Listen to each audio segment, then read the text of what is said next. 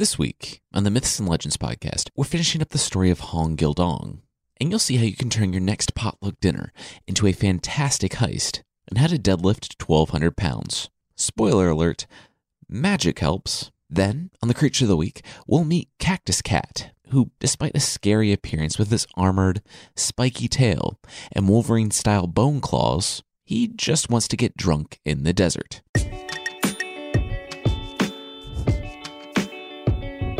This is the Myths and Legends Podcast, episode 38b Master of Two Worlds.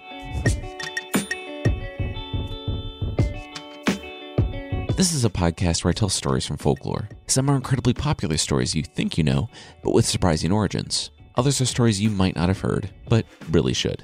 Previously on the podcast, we met a young man named Hong Gildong.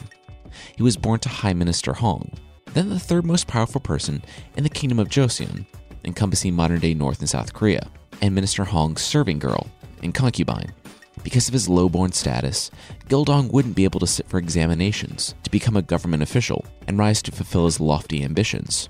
In addition, Minister Hong loved him and his mother, which led to some jealousy from the previous senior concubine, Chorong, who conspired with three other people to kill Gildong.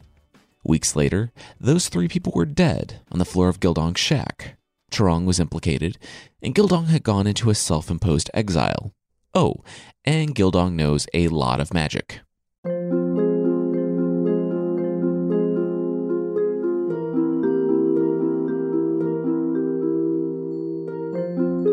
High Minister Hong looked at the three headless bodies on the floor of his son's old shack. The shack they had essentially imprisoned him in because of a lie. A lie from the physiognomist one of the bodies on the floor.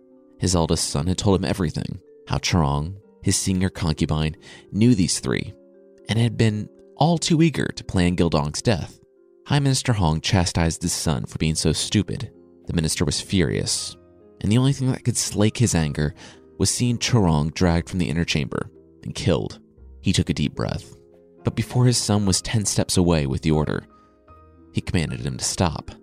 He didn't care if Chorong lived or died at this point, but he remembered a promise to his other son, Gildong, and he said, Yeah, we're calling him son now. He promised Gildong that he would look after his mother. Chorong had been a well known courtier before becoming his concubine.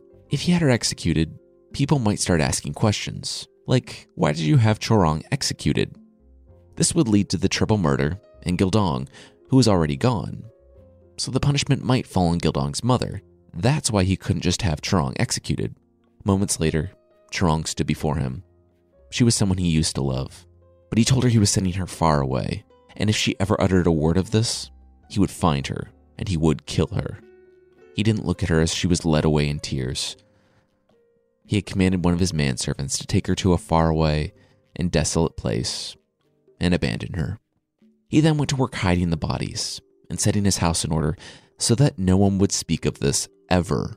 Sidebar, I don't know what the life or career path of an early modern Korean fixer looks like, but I want to read that story. I'm picturing the wolf from Pulp Fiction in 17th century Korea. Anyway, the High Minister looked out his window that night, where he had last seen Gildong, and wondered where his young son was spending his first night out there in the world.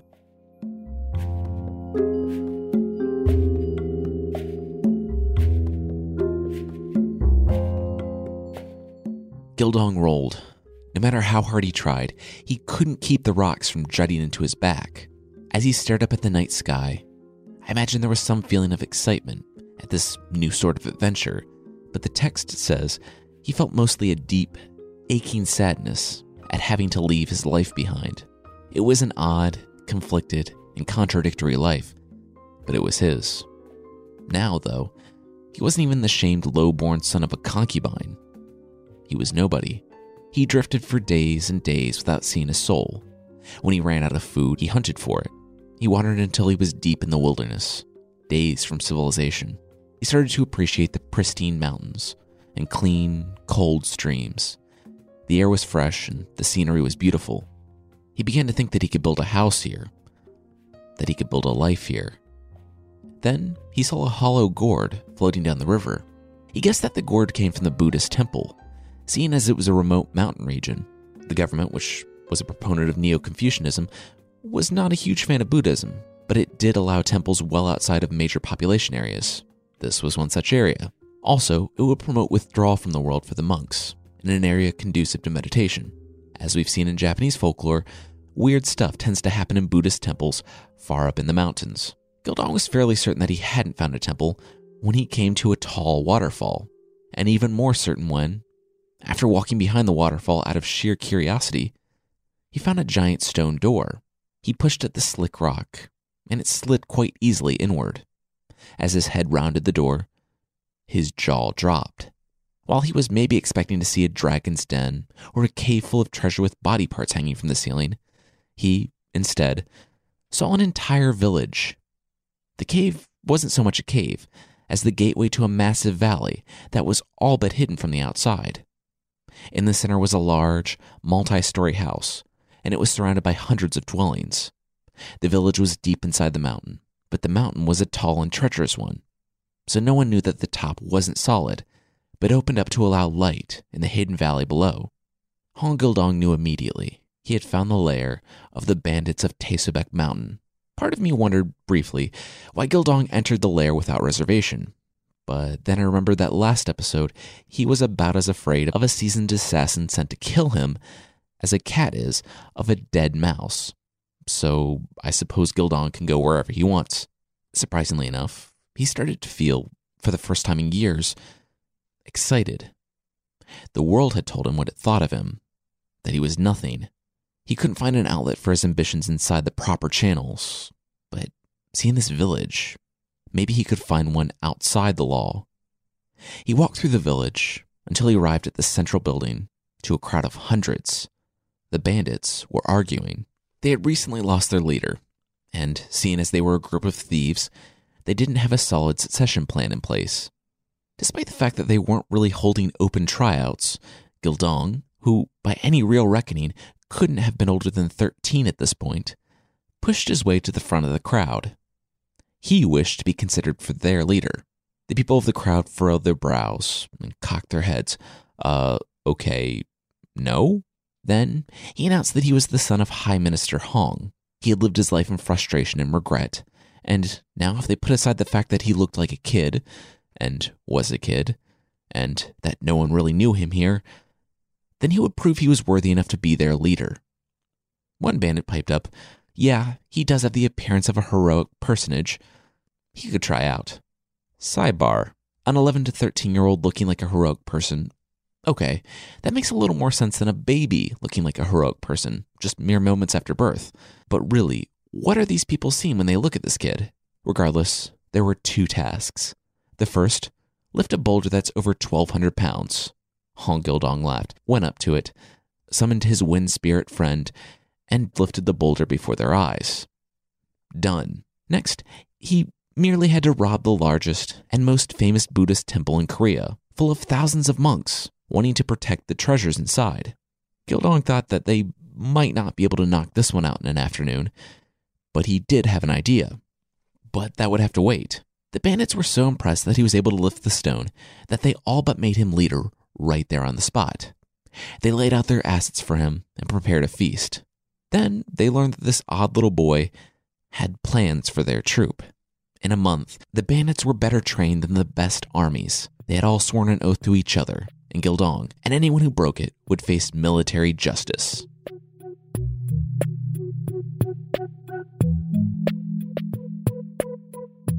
After another month passed, the illustrious son of High Minister Hong rode up to Haein Temple with 40 servants, almost as well dressed as he was. The monks at the temple were excited. They learned that a high minister's son was coming to visit, to learn from them. This would be a huge honor. And the boy, it seemed, was nice and humble. He would be a joy to teach. News traveled slowly, so they didn't know that this boy was the same one who had left High Minister Hong's home months ago, the same night a shaman, physiognomist, and a friendly neighborhood assassin disappeared from the capital as well. Gildong said that he would be back later in the month. But in the meantime, he requested that no visitors be admitted. Only people that they trusted were to be in this school when he was learning. There were bandits in this area, after all. Later in the month, he brought rice and requested a feast, and made sure that all the monks were not only both overlooking the mountains out back, away from the gates, but that there were ample spirits for each monk to get about two or three drinks a person. Hong Gildong looked up at the sky. The time had arrived. He picked up some dirt and, using some sleight of hand, tossed it in his food. The party stopped when the boy stood up and yelled that the monks were to be bound. This was an outrage and beyond shameful. They had made him eat dirt. The nearest government office would learn of this, and the monks would be punished. Now, though, they would be bound. You can probably guess that as soon as the arrowroot vines were tight around the wrists of the buzzed, disoriented monks, they heard news of a massive bandit army riding from the north. They pleaded with Gildong to let them go, to run, but he only smirked and let the bandits in. When one of his men attempted to cut down a monk, Gildong commanded that he stand down. What was he doing? They were bound. They weren't any harm to anyone. Go and help the others load the treasures. There was a hiccup, though, where an acolyte had seen the bandits and climbed the wall, running off to tell the nearby government soldiers. When they arrived, just as the bandits were making their retreat, the government soldiers were met by another 12 year old acolyte who looked a lot like High Minister Hong, telling them that the bandits went that away, to the south. When he was convinced that the government soldiers had bought it, Gildong ditched the monk clothes and flew on the wind, because he can fly now, to meet up with his men. Hong Gildong was their undisputed leader after that, and he had even more opinions about how all of this should go. First, he decided to update their branding. He changed the name of their group to Hua Huabingdong. As a quick note, it's the name of the group, but it's also the name of the mountain hideout. It literally means the League of People Who Help the Impoverished. I can imagine the bandits were confused by this. I mean, they were bandits. Impoverishing people was kind of their thing. And if you think about it, it's really the defining characteristic of a bandit. Gildong was firm on this, though. They would now only steal from corrupt politicians and rulers who squeezed the common people unjustly. They would redistribute the gains back to the common people. The bandits could live under this rule, they said. They could steal and kill for this boy's higher purpose and not just steal and kill for money. Quickly, not much detail has been given as to the theft of the temple, and they wouldn't have been the traditional targets of Gildong and his bandits. My personal guess is that Gildong obviously knew the bandits were targeting the temple anyway, and they would attack eventually with or without him. When he was leading them, he was able to rob the monks without a single death, either among the monks, the government soldiers, who were mostly common people in this instance, or the bandits. Now that he was in control, though, he could decide the targets, and he would turn his focus on the very institutions that had shut him out and shuttered his own path.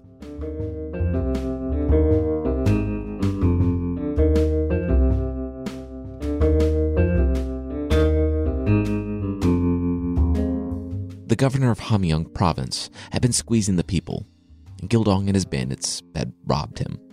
It had been a simple heist, the first since they had robbed the temple, but it presented another problem for Gildong. Unscrupulous politicians and rulers were unscrupulous. They had already shown their tendency for corruption and dishonesty. They wouldn't hesitate to squeeze the common people again in retaliation, to recoup their losses, using the people that were already downtrodden as their scapegoats. Gildong couldn't let that happen. He had to give the royal government a target. He had to give them a name. If you're thinking that this would be an opportunity for him to come up with a super cool alias to fight corruption while keeping his family, who had high positions in said royal government, safe and separate from his actions, yeah, I was thinking that too. But he didn't. The next day, the governor he had robbed found notices all over the city that Hong Gildong was responsible Back in their hideout, Gildong thought about his plan.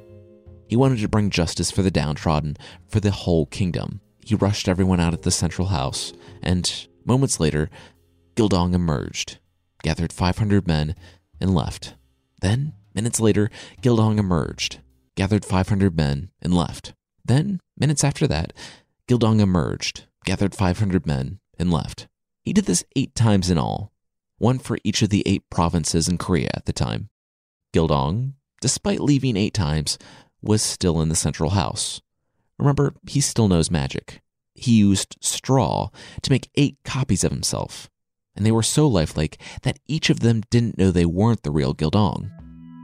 They would lead armies around the peninsula, robbing corrupt officials on behalf of the people. No matter how hard the king tried, Gildong kept slipping through his fingers after that.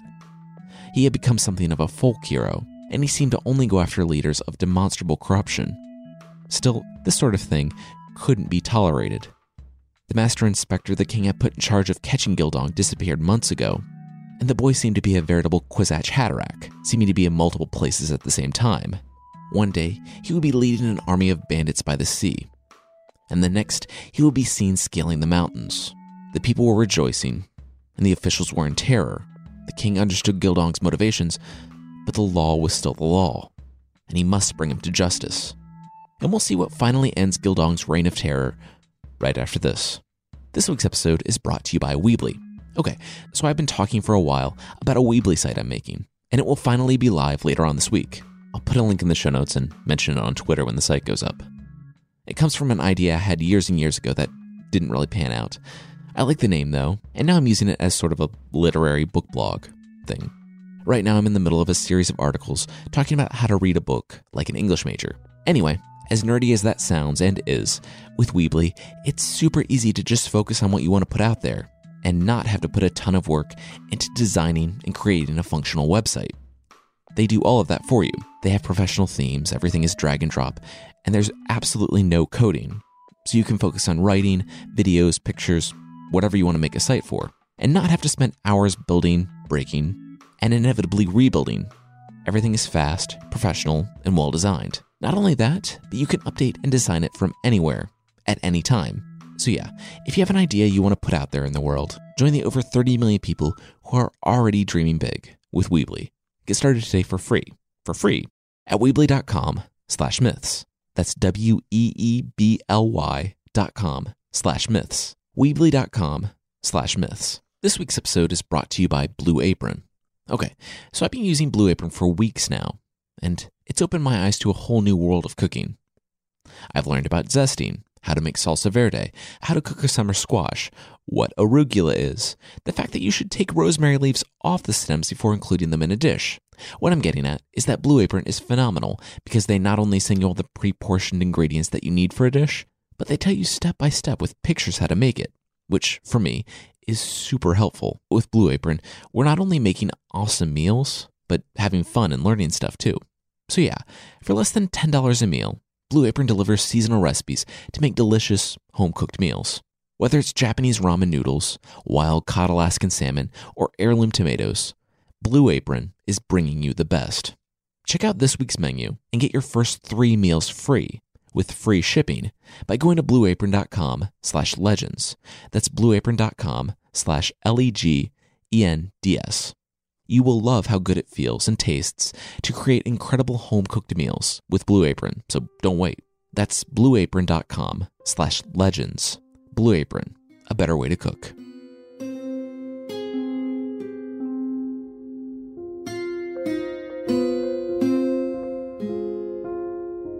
The official paid the boy pulling the cart.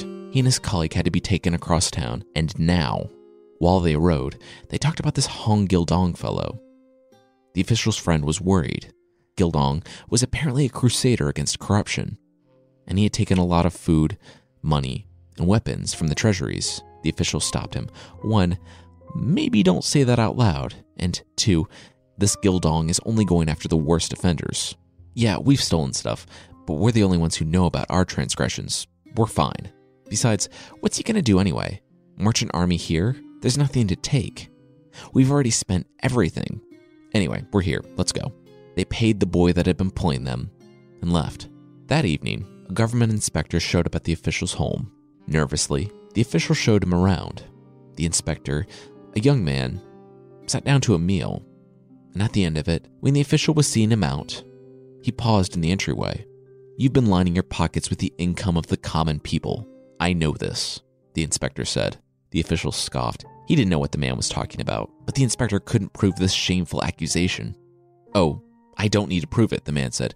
You confessed to it today, in the cart, when I pulled you and your friend. And don't worry, I won't take it back, because I can't take it back. Right? It's all gone. The official began to shake, this wasn't an inspector at all. This was the man they were all searching for. This was Hong Gildong. Gildong was standing in the doorway. if the official could just push past him and out into the street, he could call the soldiers. It would all be over. The official pushed the young man aside, but the official didn't see Gildong's sword until it was halfway in his chest. Gildong was unmoved, and, pushing the sword back a few steps, Gildong forced the official back inside and shut the door behind him. A few weeks later, the king received yet another letter from Gildong with the name and charges of another official that needed to be replaced. This went on for years. When the straw men Gildongs were leading armies, the actual Gildong was using his magic skills and his uncanny ability to disguise himself to gather intelligence on corrupt or cruel officials. And for those that didn't warrant a 500 bandit assault, well, they were dealt with personally by Gildong. Returning to his home province after several visits, Gildong felt he was unstoppable. The chief inspector set against him had been captured and held in the hideout until Gildong and his bandits got him drunk, and he and his men passed out. They then hung him and his men, heavily hung over and terrified but alive, in burlap bags in trees over a cliff on one of the highest peaks in Korea. Gildong learned that they survived, but they would not be coming after him anytime soon, because instead of returning to the king to announce their failure, they decided to take a few months off and hopefully let this situation sort itself out. Gildong thought back on it. If only the government had let him take the examinations to become a minister like his father, then he would be working for them instead of painfully helping them solve their problems from the outside. Like I said, Gildong felt unstoppable. That is, until he saw the notices. His father had been named a criminal and was in prison. His older brother had been appointed as the governor of the area, with orders to catch Gildong in a year, or his family would be dishonored and destroyed. Weeks later, Gildong turned himself in. Eight times. Let me back up. When the king learned of Gildong's origins, he immediately and predictably arrested the father and brother, stripped the father of his rank, and threw him in prison. The father was saddened by Gildong's actions, but was even more saddened by his inaction when the boy was in the house. If he had sympathized with his son and tried to champion his cause as a capable, if low born young man, then maybe things could have been different. And yeah, things definitely would have been different. The brother pleaded with the king and had the father reinstated. He took the charge of capturing Gildong. Then, something unexpected happened. News came in from all the provinces all over the peninsula. Gildong had turned himself in. Seven times. And that's when Gildong's brother learned that there was a government inspector here to see him. It was only a few minutes of the inspector staring at the brother in the face until he recognized his younger brother, Hong Gildong, in disguise. The brothers embraced. Gildong's older brother chastised him, but Gildong said he knew. He said he was sorry for what he had done to their family, and that the brother should send word to the king that he's captured Gildong, and Gildong would leave in chains tomorrow. Well, this Gildong arrived at the capital at the same time as the seven other Gildongs. All were put in chains and brought before the king, who presumably buried his face in his hands and didn't have time for this at all. They all, including the Gildong that surrendered to his brother, insisted that one of the others was the real Gildong. It was Bedlam. And finally, Gildong's father was brought out to determine who was the real Gildong. All eight Gildongs were quieted by the sight of their father, or his father. I'm not sure how the conjugation works in this instance. Anyway, they had to choke back tears, and seeing the once third most powerful man in the government shamed before the king, the father was so anxious about seeing his son that he could barely speak.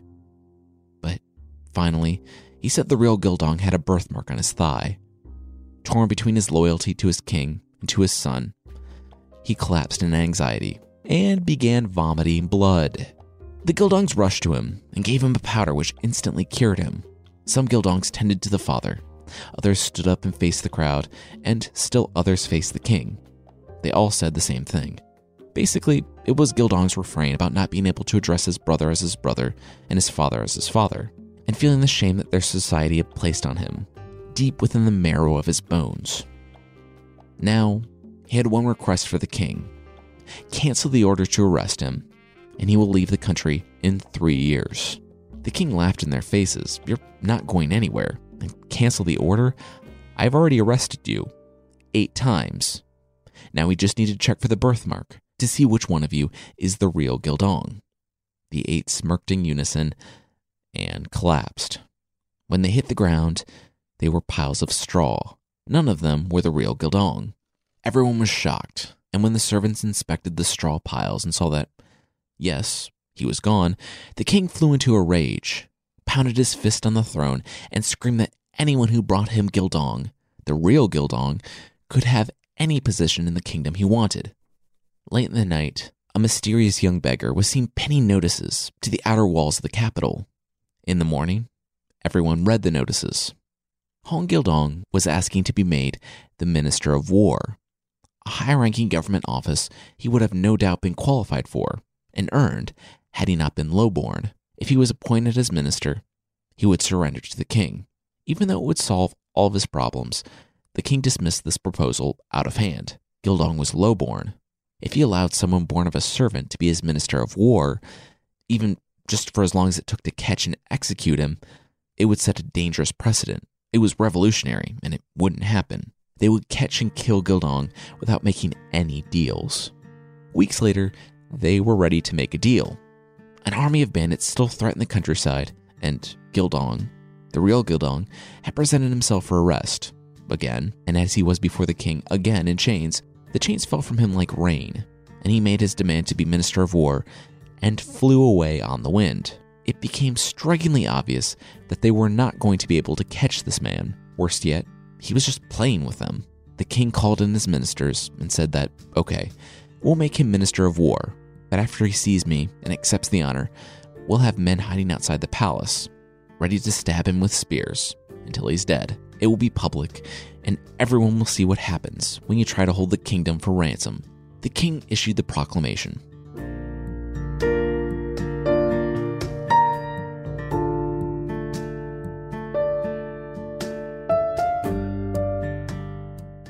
I can imagine Gildong shook when he read it, and he broke down. He had done it. He had achieved the highest office that he would have been able to if he had been born a Minister Hong's true wife. He, the son of a servant, had seen his ambitions fulfilled. Sure, he had to hold a musket to the head of the government, but an office, even a symbolic one, was more than the young boy who grew up so resentful could have hoped for. He donned his best blue cloak. He was going to accept his appointment. The roads were clear for him, as the people looked on in joy, and the government officials in disdain. Here was the mysterious hero who put fear in the hearts of the corrupt and evil. Now he had forced the king, the king, to give him a position in the government. He would continue looking out for the people from the inside, they were sure. They cheered him. He was their hero. The king had only to endure this one meeting with Gildong, but he looked on the young man with both resentment and respect. Gildong stood before the king, with his father in attendance. He had dreamed of this day for a long, long time, when he would finally be accepted by his people, when his birth wouldn't be a source of shame. The story doesn't say where the change took place, but I imagine Gildong taking a deep breath and then realizing how small the world was, and how, now that he was freed from this obsession about his birth and place in the world, he could experience life. Much in the same way as Arrow Odd, I imagine a peace washing over Gildong as he let go of the past and everything he thought he wanted. Then he realized it was his time to address the king and his ministers, possibly expecting some long oration about his victory or his sorrow growing up. The king was surprised to hear Gildong apologize. Gildong said that he committed grievous crimes against the kingdom and he deserved to be executed 10,000 times over. But the king had given him a gift that relieved him of his deepest frustration in life, and he would be eternally grateful. His second act, now, after he accepted the position of Minister of War, was to give it back. On this day, he was taking leave of the king. He wished him and his ministers, the honest ones that were still alive, that is, long and healthy lives. With that, Gildong whispered something quietly, and the wind flew in from the windows and supported him. The doors whipped open behind him, and he flew out, over the crowds gathered in the capital, over the men with spears ready to kill him, and over his childhood home. He was free. and there was an entire world out there to explore. This has been pointed out by the translator of the English version of the story, but despite Gildong's claims of giving to the poor, we never actually see him do it at all. Maybe it was just a bit of misleading PR, or maybe he gave to the poor off camera, so to speak. But the story never explicitly states that he does so.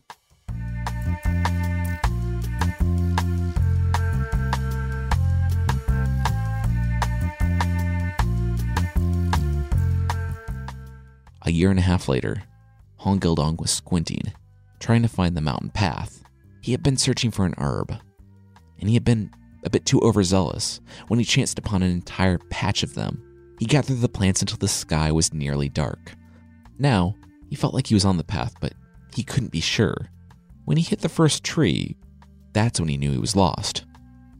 In the past year, Gildong and 3,000 of his bandits and their families left Joseon, or Korea, he was actually beloved by the king now, who realized, too late, how amazing Gildong was. The king gave him thousands of pounds of rice for him and his bandits, and they sailed from Korea toward an island Gildong had discovered on his travels.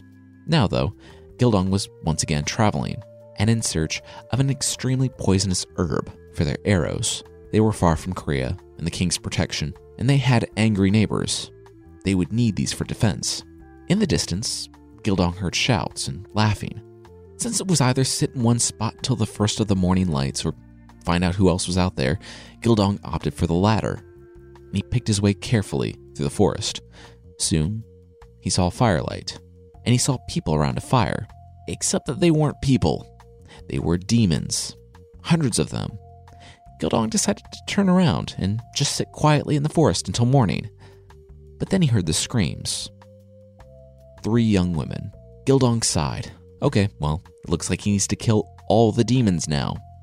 He rubbed some of the poison on his arrows and let three or four fly. Three demons fell instantly, but the fourth, the largest, took an arrow to the shoulder. The others rushed to his aid, and instead of turning and fighting, they picked up the women and fled into the dark forest behind them.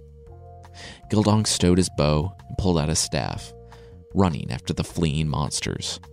Unfortunately, they were faster knew the forest, and had torches. Even with a wounded demon, they were well out of sight in under 10 minutes. Gildong, once again, found himself in the dark forest alone. Not wanting to walk off a cliff, and really tired of hitting trees at this point, he decided to finally sit quietly in the forest until morning.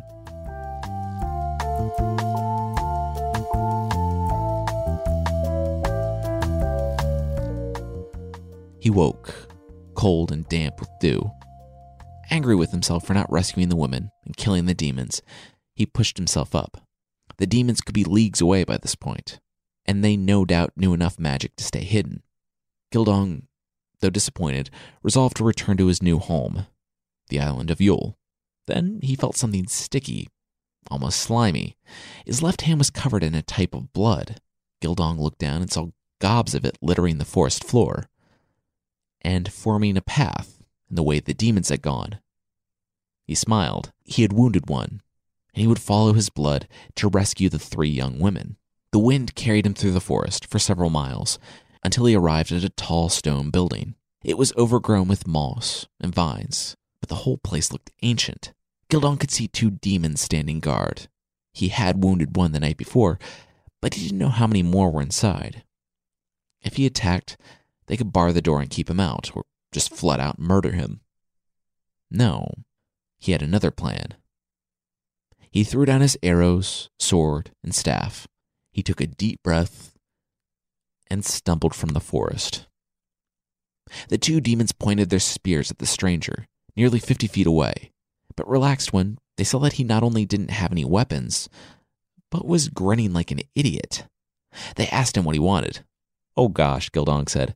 He was just a man from Joseon, Korea, who practiced the healing arts. He was just out in the forest collecting herbs for his medicines and, wouldn't you know it, got so lost. If you obvious demons could help me find the path again, I would be so grateful. They laughed. This fool didn't know how close he was to getting a spear through the stomach, and probably a spear through several other parts. Yeah, the path is what? Healing arts? Gildong smiled, still grinning. Do you think that you could heal a wound? The demons asked. With almost no information as to the type or severity of the wound, I'm going to say absolutely, Gildong assured the demons. They began beaming. They might have a job for this healer. You see, the ruler took a completely consenting bride, and as they were making their way back here, he was attacked by a poisoned arrow. Giving way too much information to a stranger who wandered out of a forest, they said that the leader had been unable to consummate his marriage, and he was actually dying. But now they had found this doctor, whose credentials consisted of saying he was a doctor. Everything was going to be all right. They let the stranger inside the wall. Walking along, he saw more strong stone buildings, and then a central palace.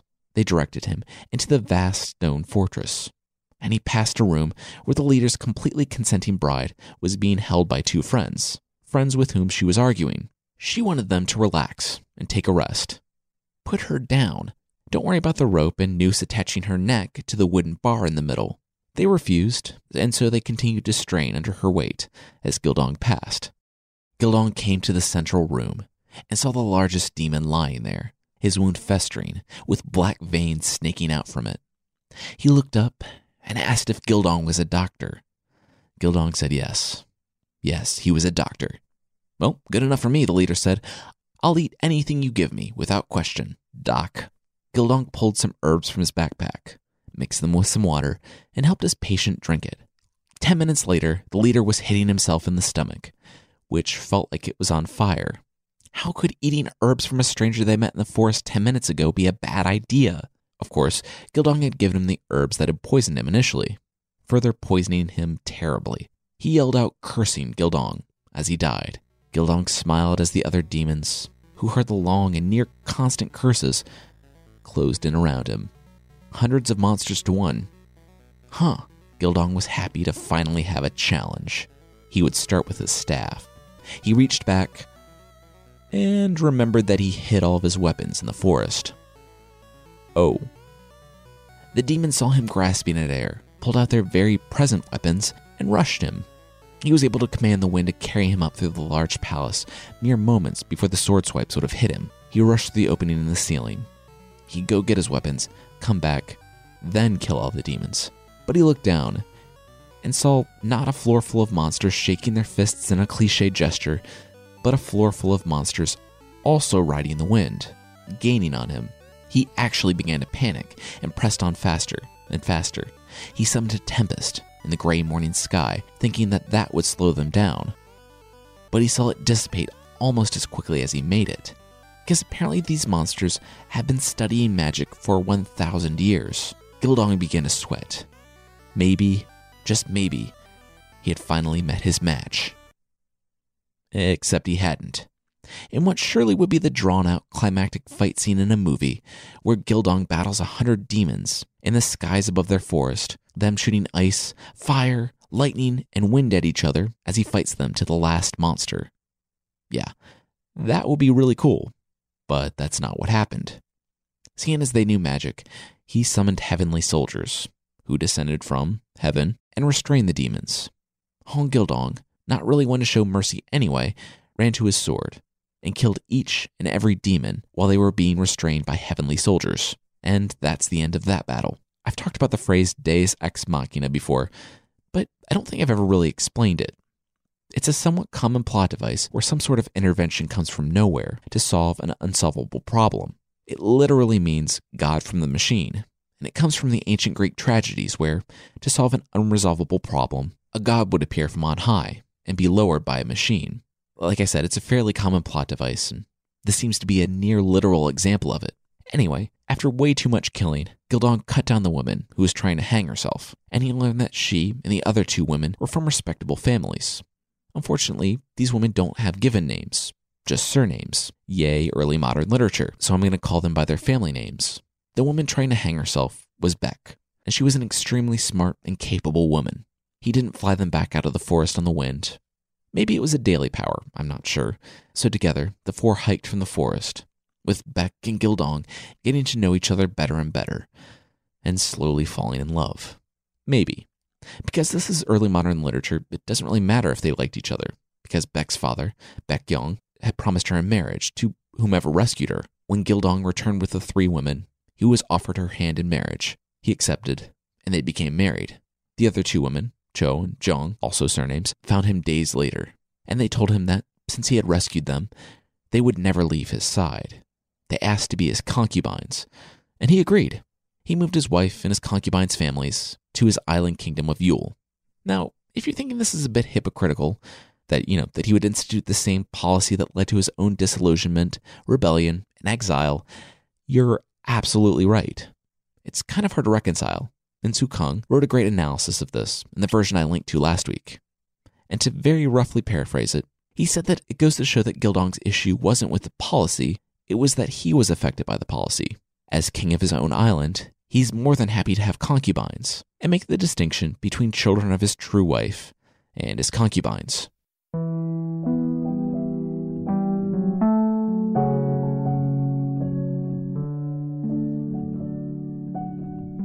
Years later, King Hong Gildong sat on the throne of his kingdom of Annam. He had ventured out from the island once his people were ready and conquered his neighbor, who, rather than fight someone with the abilities of Gildong, committed suicide.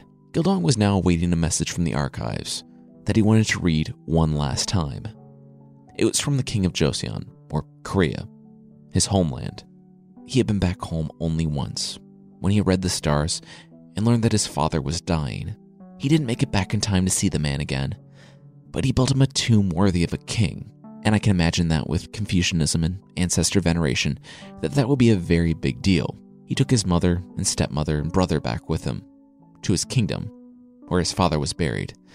An aged and powerful monarch, he decided to reach out to the old king in Korea, who had once sought after his life. He sent him a memorial to honor him. That was years ago, but sometimes he liked to take the king's message out and read it again. It went as follows Because of my lack of benevolence, I missed the opportunity of having a great hero like you in my service. You would have been loyal. Even now, as a person of great importance, a king yourself, you have not forgotten me. Instead, you remembered the old days and sent a messenger across an ocean to ask about me. How could I not be moved by such an act? After reading the letter one last time, Gildong gave it back to the servant to return to the archives. That had been many years ago. Gildong was now over 60. Kings had come and gone in Korea, and now it was time for him, too, to go. He was going to abdicate to his son and go live the life of a holy man in the mountains. The boy that had been born to a serving woman, in a world where he would be forever shamed by that, had been a student, then a bandit, then a minister of war for about 10 minutes, then an adventurer, a general, and finally, a king. Now, even at the age of 60, he had found himself getting restless again. That's when he knew it was time to give up his throne, pack his bags, and see what was next. The whole kingdom came out to see them off. Gildong's eldest son embraced his father and his mother, and Gildong and his wife walked down the road toward the rising sun, packs on their backs, toward their next adventure.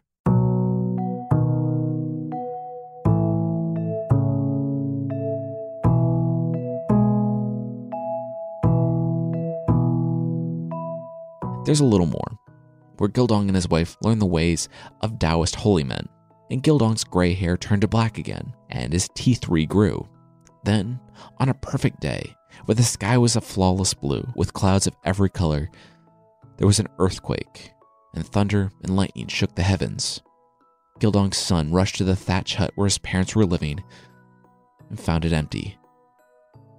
They were never found, and it's thought that they learned enough so that they transcended themselves, became immortal, and supernaturally powerful.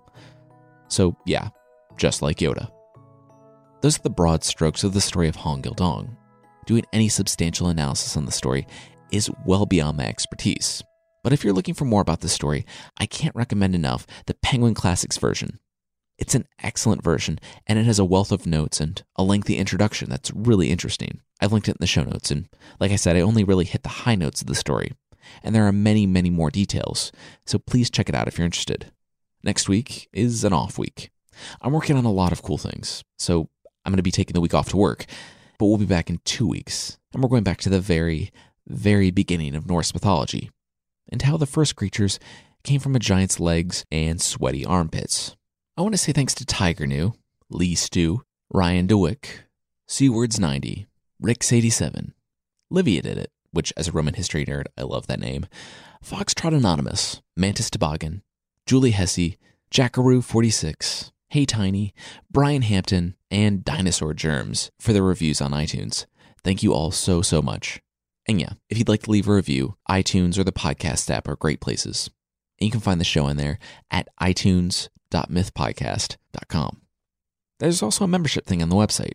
For $5, less than the price of a naturally raised Italian queen bee on Amazon, you can get extra episodes and source-back ebooks that won't sting you and leave you out $200 when you swat at them.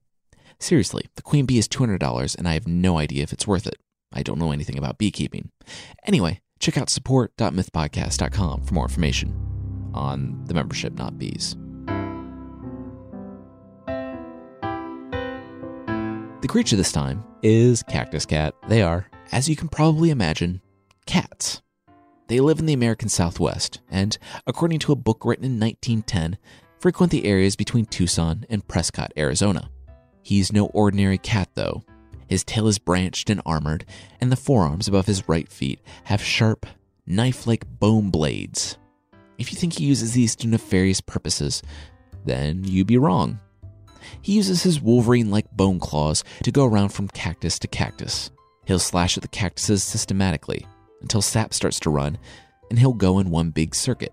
He does this each and every night until he circles back around to the original cactus, and then it's party time. When he's returned to the first cactus, he will have found that the sap and liquid within have fermented, and it's sweet and very intoxicating. Yup, he laps up the now very alcoholic beverage until he gets drunk. He'll spend the rest of the night running around the desert, scraping his bone claws against one another, screeching in a drunken haze. He'll sleep it off the next day, before going to the next cactus he cut on the following night to find it fermented and heavily alcoholic, and start the party all over again. As a quick note, the cactus cat is a fearsome critter, meaning it's from the tall tales told between lumberjacks on the frontier wilderness in North America around the turn of the 20th century.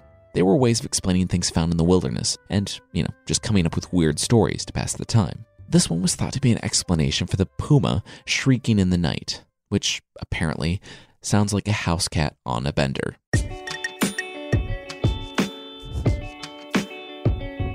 That's it for this time. The theme song is by the band Broke for Free, and the Creature of the Week music is by Steve Combs. Links to other music I used in the show notes, and once again, this week's episode was brought to you by Weebly. Weebly was created for people with the courage to start their own business and the dream to be their own boss. And you don't need to be a web designer or know how to code to create a fantastic website. Creating a fantastic website shouldn't get in the way of your dreams. Join the over 30 million people who are already dreaming big with Weebly. Get started today for free at Weebly.com slash myths. That's W-E-E-B-L-Y dot com slash myths. Weebly.com slash myths. That's it for this week. Thank you so much for listening, and I'll see you next time.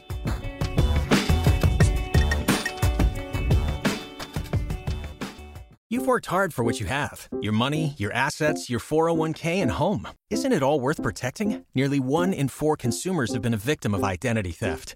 Lifelock Ultimate Plus helps protect your finances with up to $3 million in reimbursement. LifeLock alerts you to identity threats you might miss, and if your identity is stolen, your dedicated U.S.-based restoration specialist will work to fix it. Let LifeLock help protect what you've worked so hard for. Save 25% off your first year on LifeLock Ultimate Plus at lifeLock.com/slash-aware. Terms apply.